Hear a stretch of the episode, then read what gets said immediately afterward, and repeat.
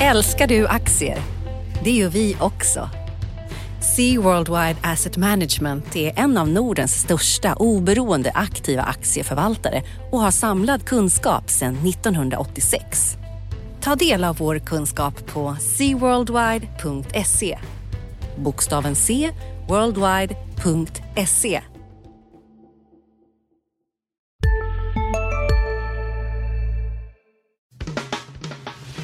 Analyspodden från Dagens Industri. Hej och välkomna till Analyspodden. Jag heter Felicia Åkerman och är reporter och analytiker på Dagens Industri. Och med mig har jag Rickard Bråse som är analytiker på tidningen. Hej, trevligt att få podda med dig egentligen. Det har ja. vi inte gjort tidigare. Nej, det är första gången. Du sitter ju nere i Göteborg så man ser det inte så ofta. Nej, eh, det, det är en baksida med att sitta på framsidan, att man ja, inte precis. träffar sina kollegor.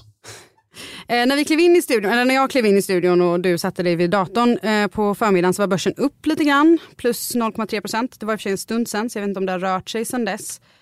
Eh, och kronan går fortfarande ganska bra, eh, ungefär 10,81 mot euron, vilket i och för sig kanske inte låter som jätte, jättebra, men är betydligt bättre än för två dagar sedan.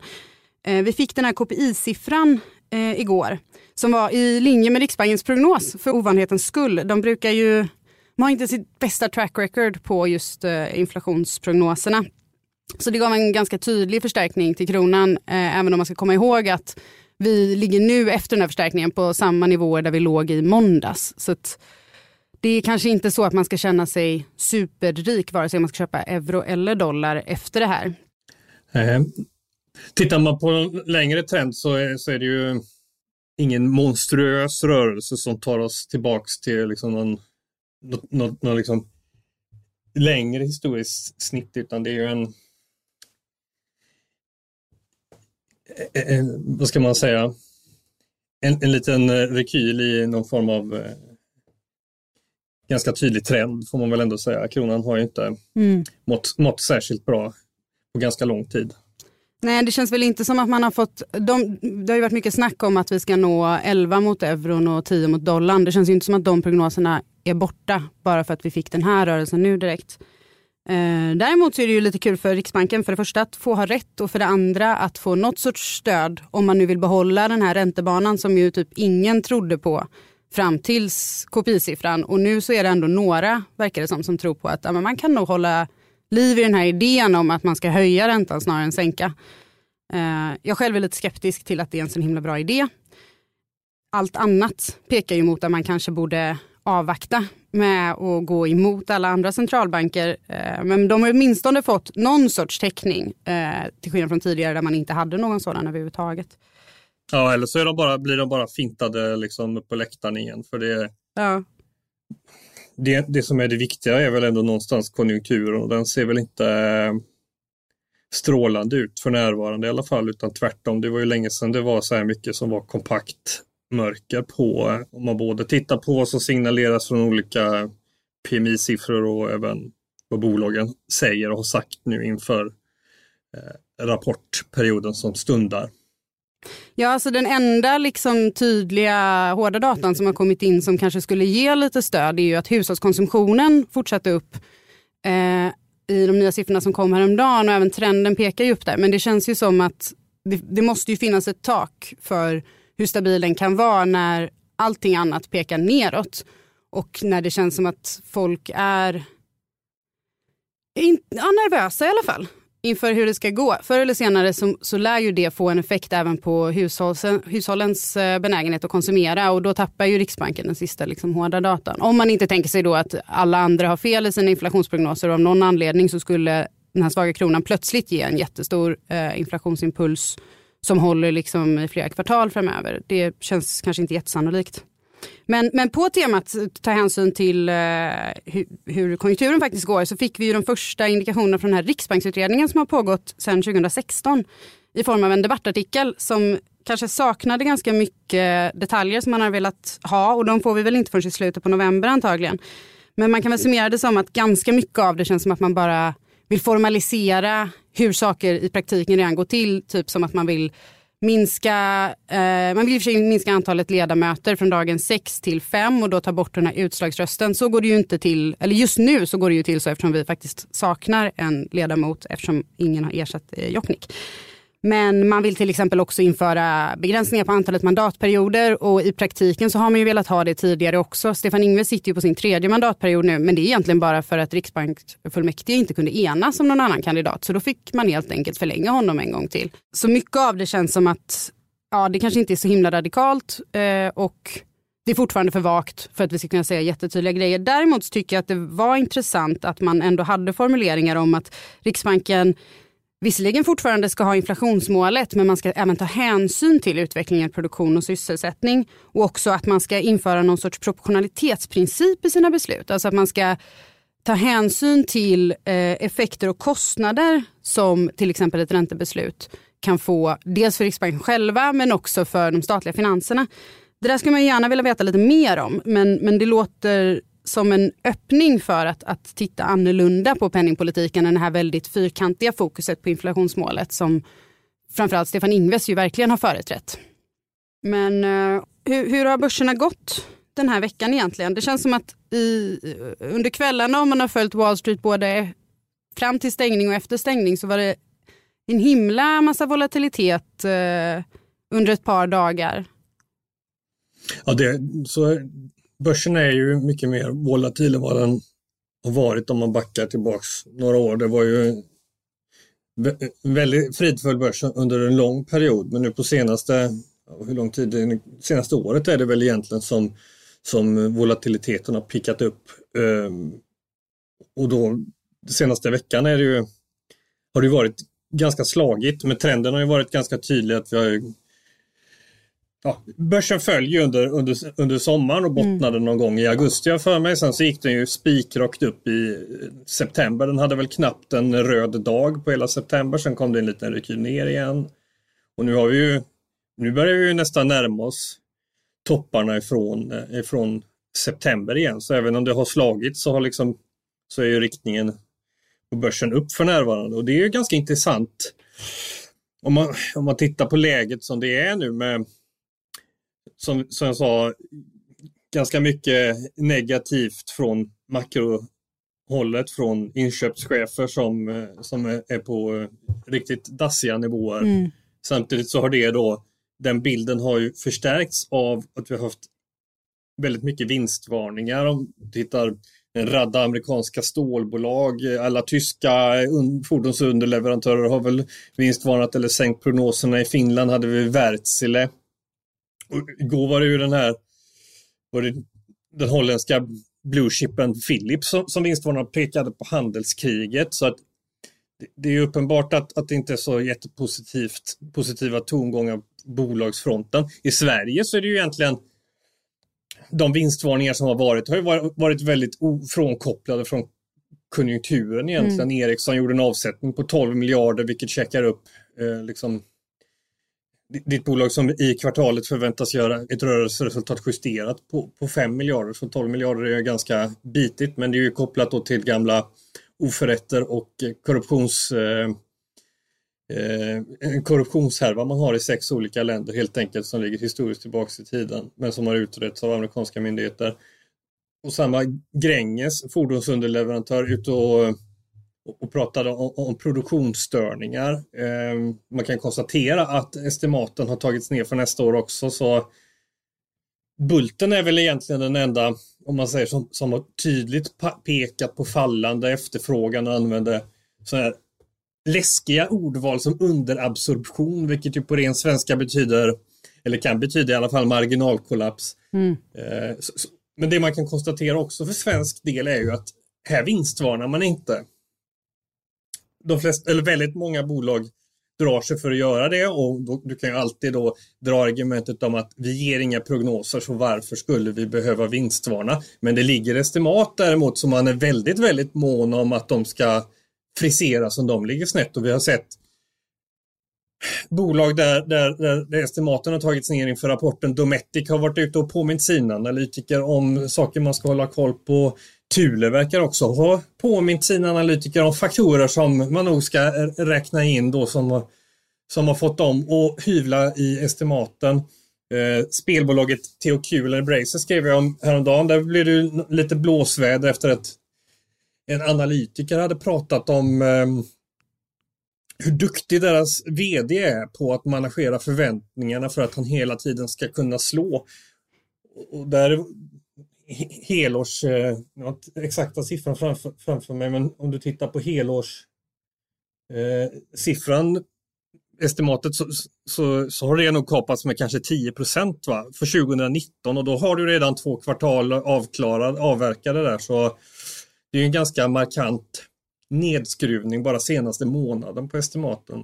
Och bolagen går ju alltid ut och säger när vi har, rubriken i det är ju alltid eh, bolag XX eh, förneka förnekar analytikermassage men det är ju ett väldigt stort mysterium då hur analytikerna simultant lyckas att sänka sina förväntningar och att det, sker, och att det sker liksom samtidigt. och så, där. så Det där är ju ett problem som jag tycker bara förstärks eh, och som är det delar in marknaden i ett A och ett B-lag.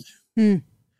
Och det finns en symbios mellan analytikerna som ju självklart, alltså jag kan föreställa mig att man gärna vill ligga i, i gräddfilen, få info, eller det behöver ju inte vara att, att de säger att du behöver skruva ner estimaten utan du, naturligtvis kan du vara lite mer eh, eh,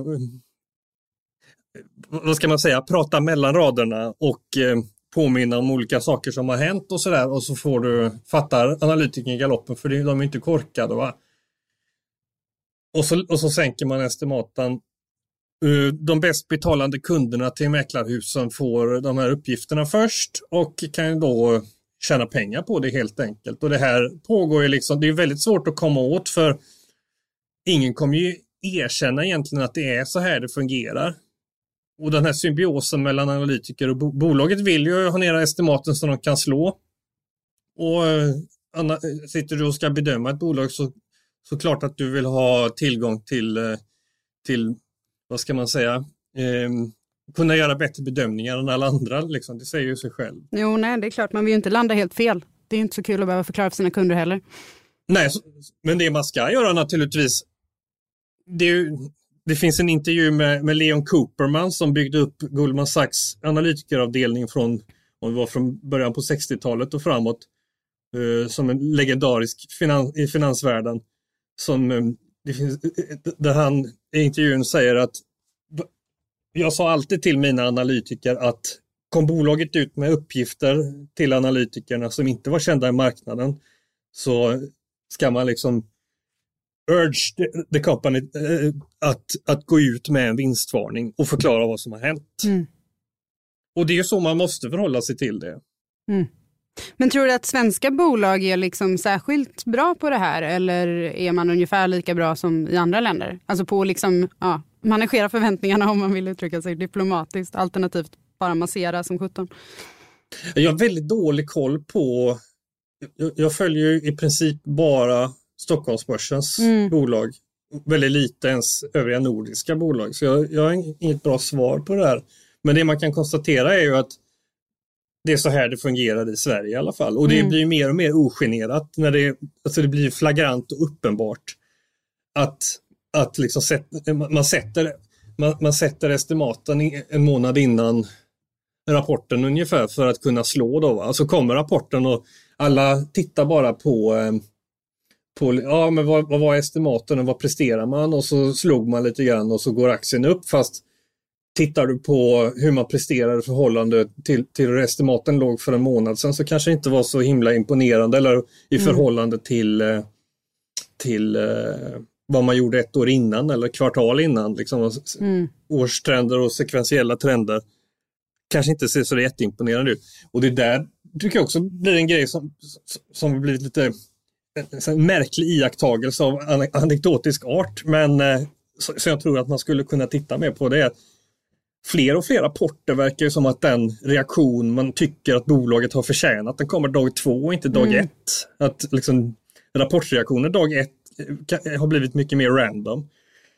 Och sen så verkar det som marknaden tar till sig vad, vad som faktiskt har hänt och vad som står i, i rapporten och så kommer den eh, den välförtjänta eh, mm. reaktionen dag två. Så jag tyckte det var, var, var lite av ett tema i, i halvårsrapporten i alla fall. Vi får se vad som, eh, vad som händer i eh, det här kvartalet helt enkelt.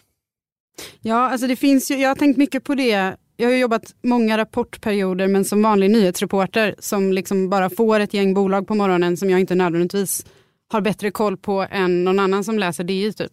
Uh, och man går ju på förväntansbilden när man tolkar de här. Det finns verkligen ett inbyggt problem i det.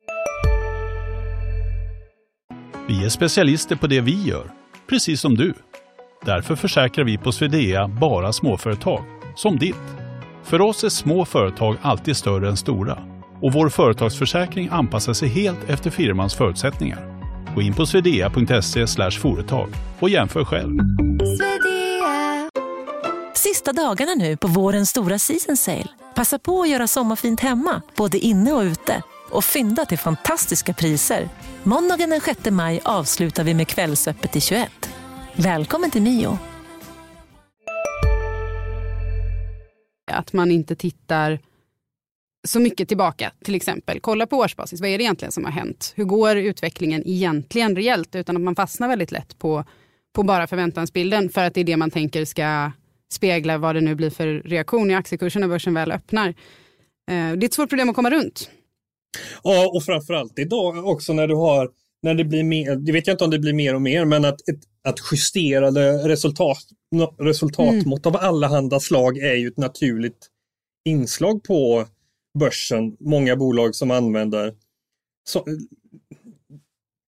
liksom inte det påbjudna sättet att redovisa vinster utan man justerar lite fram och tillbaks för olika saker. Framförallt så justerar man ju för kostnader då, men det är inte ofta så att att man, man justerar för positiva saker. Eh, mm. Och det där blir också bara det att gräva igenom vad, vad som egentligen har hänt bakom den där siffran eh, tar ju en liten stund va, ofta. Mm. Så det, det, det, är ju svårt.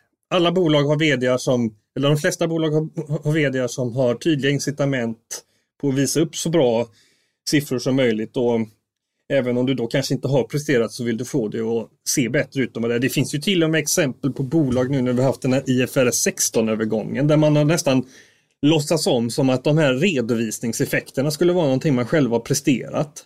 Mm. Du kan jämföra till exempel hur Tele2 och Telia redovisar första kvartalet. Den ena var extremt tydlig och hittade på något nytt nyckeltal eller något, för, för, att liksom lyfta fram vad som egentligen har hänt. Va? Och den andra var ju nästan som man fick eh, gräva i rapporten för att liksom få fram vettiga siffror på hur mycket det här hade påverkat som ju egentligen inte har någonting med vad de har gjort utan det är ju bara en ren redovisningseffekt. Mm. Apropå Tele2 och Telia så kommer ju båda de med rapport nu nästa vecka. Vi får ju en liten eh, första riktiga starten så att säga på rapportsäsongen på torsdagen med all, båda de bolagen och Ericsson. Något att hålla utkik efter? Ja, till att börja med kan man ju, så vill jag bara framlägga en formell protest. Alltså jag, jag följer både operatörerna och skri, brukar skriva om Ericsson. Jag vet inte hur det är tänkt när man ska göra tre rapportpresentationer, mm. följa dem på samma gång. Eller Ericsson och Telia är klockan nio och sen är Telia 2 klockan, klockan tio. Så jag ska alltså, försöka att klona mig själv tills dess. Är det så ehm. att den här rapportperioden är ovanligt liksom att det är ovanligt fullknökade dagar eller jag tänker tre, tre storbanker samma dag också till exempel. Veckan efter är det väl. Det, känns, ja. det måste ju vara, rimligtvis vara samma analytiker som ska sitta och titta på alla. Det känns inte så eh, genomtänkt att man slänger sig på samma dag när man tillhör samma sektor på det sättet. Det finns ju, jag vet att det finns eh, några analytiker i alla fall som både följer teleoperatörerna och eh, Ericsson och de Eh, SEB har en som heter Johanna Ahlqvist, har för mig, som följ, följer alla de här. Jag vet inte, hon får också försöka klona sig själv ja. på något sätt, eh, misstänker jag. Eh, det är ju inte, jag förstår inte vem det är som tjänar på att det är så här. Men nu är det som det ja. är och det borde vara någonting som man gör någonting åt helt enkelt. Och det skulle, det skulle väl också tala för att du får den här hypotesen om andradagsreaktionen. Mm -hmm. Att ska du göra Kommer alla samtidigt och alltså då blir det ju väldigt lätt att det blir inga djupgående kanske analyser av det som faktiskt har hänt i de olika bolagen utan att det tar en liten stund innan det sjunker in helt enkelt. Nog om det där. Ja. Eh, rapporterna är ju liksom i sig intressanta. Vi, vi, kan börja med Ericsson lite som De har ju vinstvarnat då, de här 12 miljarderna. Eh, samtidigt så var man ute i Ja, det, det, bolaget har ju presterat bättre än vad typ någon hade kunnat föreställa sig eh, om man backar banden ett par år. Det var väl egentligen Christer Gardell som trodde på dem. Eh, Börje Ekholm lyfte bruttomarginalen och så vidare. Eh, halvårsrapporten blev ett första steg tillbaka för dem när, när, när bruttomarginalen föll sekventiellt från första kvartalet när den nådde en toppnivå. Då pratar, I andra kvartalet pratar man också om att man under andra halvåret kommer få mer motvind på marginalen av att man har tagit, som man kallar det, eh, strategiska kontrakt. Så det man har gjort egentligen är ju, du har vunnit 5G-kontrakt genom att prisa det till dem. Mm. Um, och att den effekten kommer bli tydligare och ännu tydligare under, under andra halvåret. Och det har gjort att aktierna har gått ganska dåligt sen, sen eh, rapporten presenterades. Nu får vi väl se vad det tar vägen härifrån. Det är ju lite som, jag undrar om Mr Ekholm har lyckats också då eh, sätta förväntningarna fast göra det så, på det sättet som man ska göra i så fall. Att du, att du förklarar i samband med rapporten vad som kommer att hända framöver och att analytikerna anpassar sig efter, efter det. Vi får se om man mm. har tagit ner bruttomarginalen för mycket inför andra halvåret där. Samtidigt har de en kapitalmarknadsdag ska vi också tillägga, eller kapitalmarknadsdag är det nog inte egentligen utan det är, de kallar det för en strategisk uppdatering. Så en informell kapitalmarknadsdag. Och där kommer de nog igen då att höja försäljningsambitionerna. För om du tittar på rullande 12 så kommer de redan vara över nivån på 220 som är taket i det gamla intervallet för 2020. Hängde du med? Mm. Eller det för fort där? Eller... en aning kanske. Ja, man är redan nu på en nivå som man ska vara på 2020, alltså mm. nästa år. Då. Mm. Och är du redan där nu så skulle det ju vara ett ganska tydligt tecken på bristande ambition om du inte höjer målet för nästa år för att de har ju en fin mm. tillväxttrend.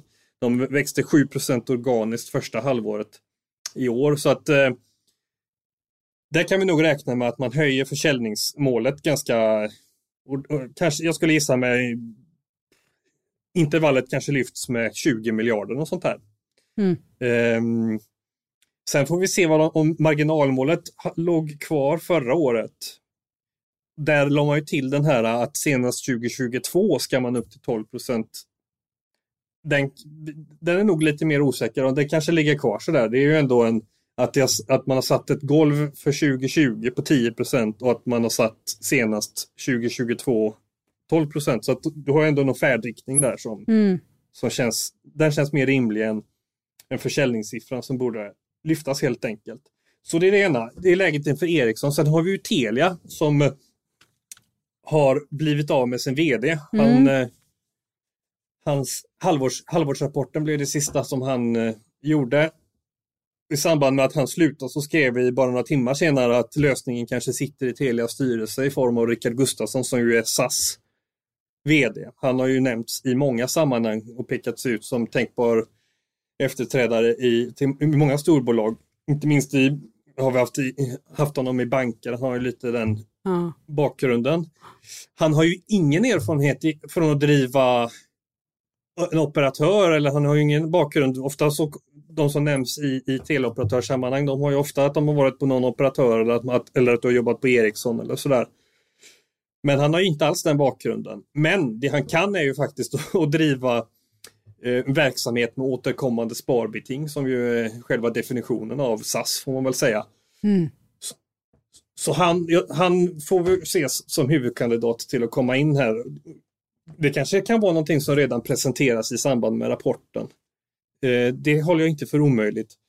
Han har ju redan innan i så fall han tillträder hamnat i blåsväder med ja. att, att, att han har gjort aktieaffärer under den tysta perioden i Telia. Nu ska ju det vara någonting då som han, han har ju diskretionär förvaltning så det ska vara någonting som SCB har klantat sig på. Men det är ju lite, det är lite, lite pinsamt liksom att eh, du, du står på tröskeln till att ta över som vd och så ska du börja med att hantera liksom att du har en förvaltning som inte klarar av, eh, man, man kan, får väl kalla det för ganska enkla eh, instruktioner att inte handla S, ja. SEB, eh, SAS och, eh, och Telia. Va? Men det har de inte lyckats. Men de tog på sig ansvaret, va? eller hur? SCB gick ut och sa det här var vårt fel. Liksom. Så det finns egentligen inga frågetecken kring att han skulle ha... Nej, nej, nej. Nej, nej, men det är ju fortfarande liksom ja, allmänt klantigt. Liksom. Jag tror att du hellre vill komma in utan den typen av rubriker ja, och behöva förklara vad det är som har hänt och sådär. Telia är ja, som vanligt inte där man hade hoppats att de skulle vara. De har i den svenska verksamheten de senaste tre åren så har de två kvartal med organiskt plus på ebitda. Man har ett sparbeting som man lanserade som man liksom inte alls har levererat på hittills i år. Det valde man att hålla fast vid. Mm. Det där måste ju börja bita. Eh, så där finns det ju frågetecken. Det ska bli intressant att se om man faktiskt börjar att leverera på någonting av det man har sagt. Det är ju många lösa trådar efter Dennelind, inte bara av sparbeting som inte levereras utan man har ju även ett jätteförvärv, ett transformatoriskt förvärv som tar dem in på strategiskt uncharted territory mm. med förvärvet av eh, Bonnier Broadcasting. Vi får se. Det gäller ju för styrelsen att hitta en, en vd som tycker att det där är en, är en smart idé överhuvudtaget och kombinera. Det, det råder ju ganska delade meningar om om man teleoperatörer ska följa de amerikanska och köpa innehåll och det är ju det Telia har gjort och vdn lämnar liksom det ens, innan det ens har gått i mål. Va? Mm. Tror du att det är en bra grej att följa amerikanerna? Gå på innehållssidan? Jag tror... Jag tänker liksom strategier som... Ja, nästan lite som... Jag tänker strategier som ideologier. Att du kan nog... Du kan vara väldigt benhårt övertygad av vad som är rätt eller fel. Men i liksom slutändan så handlar, handlar det ju egentligen bara om att kunna exekvera. Mm. Så att jag tror att du kan mycket väl lyckas med den strategin och du kan mycket väl misslyckas med den. Precis som du mycket väl kan lyckas eller misslyckas med en Mobile Only-strategi. Mm. Så att jag, jag är liksom, jag personligen kanske inte superfäst vid den, det vägvalet. Hade jag varit Dennelind eller suttit i styrelsen så hade jag ju opponerat mig mot, mot det eh, köpet. Jag tror att Dessutom att man köper det på någon form av peak earnings. Att, att liksom mm. guldåldern för TV4 är nog liksom på väg att passera. Och det ställs ju mot alternativet och vad är det? Att du ska sitta och hålla dina eh, ledningar öppna och att det sitter andra OTT-aktörer som Youtube och vad de nu heter som är de som tjänar pengar faktiskt på det, det uppkopplade medielandskapet. Så ja, jag, mm. jag är skeptisk till mm. den men det kan, de kan mycket väl få det att fungera. Så att det, det, det är liksom det är en obesvarad fråga skulle mm. jag säga. Mm. All right, men vi får se om vi får något besked helt enkelt om eh, ny vd, kanske då Rickard Gustafsson. Eh, på torsdagen är det väl deras rapport kommer, tror jag. Samtidigt kan vi tillägga att Tele2 eh, mm. har också rapport samma dag där. Det var ju lite av ett, eh, vad ska man kalla det för, lite av ett eh, bakslag med deras mått mätt i senaste rapporten mm. när de bara levererade ett resultat som var i linje med förväntningarna. Det är ju verkligen ett sådant bolag som skönt bort investerarna genomgående de sista åren med att hela tiden överleverera. Mm. Um, så vi får se hur, det, hur den utvecklas. Där var det ju också lite så här, en lite märklig grej man kan ha i minnet att de nådde sina kostnadssynergier för helåret redan, i, redan på halvårsbasis och höjde den synergisiffran för helåret. Men ändå så lät man resultatprognosen ligga kvar. Så det kan vi ta, ja du fundera på här över helgen. Om, gjorde man det för att då eh, managera förväntningar mm. som vi har mm. pratat mycket om här eller gjorde man det för att man tror att de här synergierna måste återinvesteras liksom. Mm. Eh, vi får se ja. på torsdag. Det får vi. Eh, nästa vecka så händer det ju lite andra grejer också. Förutom de här rapporterna så är det också bland annat Volvo, Atrium Ljungberg och Assa Abloy där på fredagen. Och sen från min horisont så är det kanske inte riktigt lika späckad vecka som den här veckan var. Men jag ser fram emot SEV-index från Tyskland i början av veckan. För tyska den tyska ekonomin känns ju som eh, att den fortfarande är den är, det är glödhett intresse men väldigt, väldigt svalt eh, tillstånd. Så allting som kommer därifrån är fortfarande hyperintressant. Och sen så börjar IMF också sina stora eh, konjunktursläpp. De har konjunkturprognosen och lite andra rapporter, bland annat om finansiell stabilitet. Som kan vara något att bita i om man eh, inte har så mycket att göra fram tills rapportsäsongen drar igång på riktigt.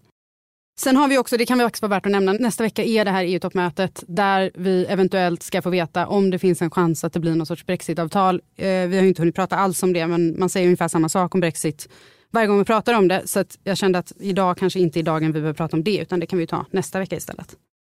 Något annat att tillägga? Nej, jag får tacka för att vi hoppar över Brexit. det är värt att fira. Någonting ska man unna sig en fredag helt enkelt. Ja. Ehm, vi kan påminna om att lyssna på våra andra poddar, bland annat Viktor Munkhammars Makrorådet som spelades in här i veckan. Sen har ju Di Digital, Digitalpodden och Caroline Åkerlund håller den här ledarskapspodden Förnuft och känsla. Sen har vi även Ekonomistudion som podd och Smarta pengar med Hans Bolander och Jenny Pettersson som pratar privatekonomi. Och med det så säger vi väl helt enkelt tack för idag och trevlig helg. Tack och hej! Analyspodden från Dagens Industri. Programmet redigerades av Umami Produktion. Ansvarig utgivare Peter Fellman.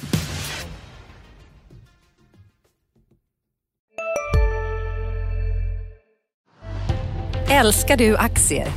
Det gör vi också. Sea Worldwide Asset Management är en av Nordens största oberoende aktiva aktieförvaltare och har samlad kunskap sedan 1986. Ta del av vår kunskap på seaworldwide.se. Bokstaven C, worldwide.se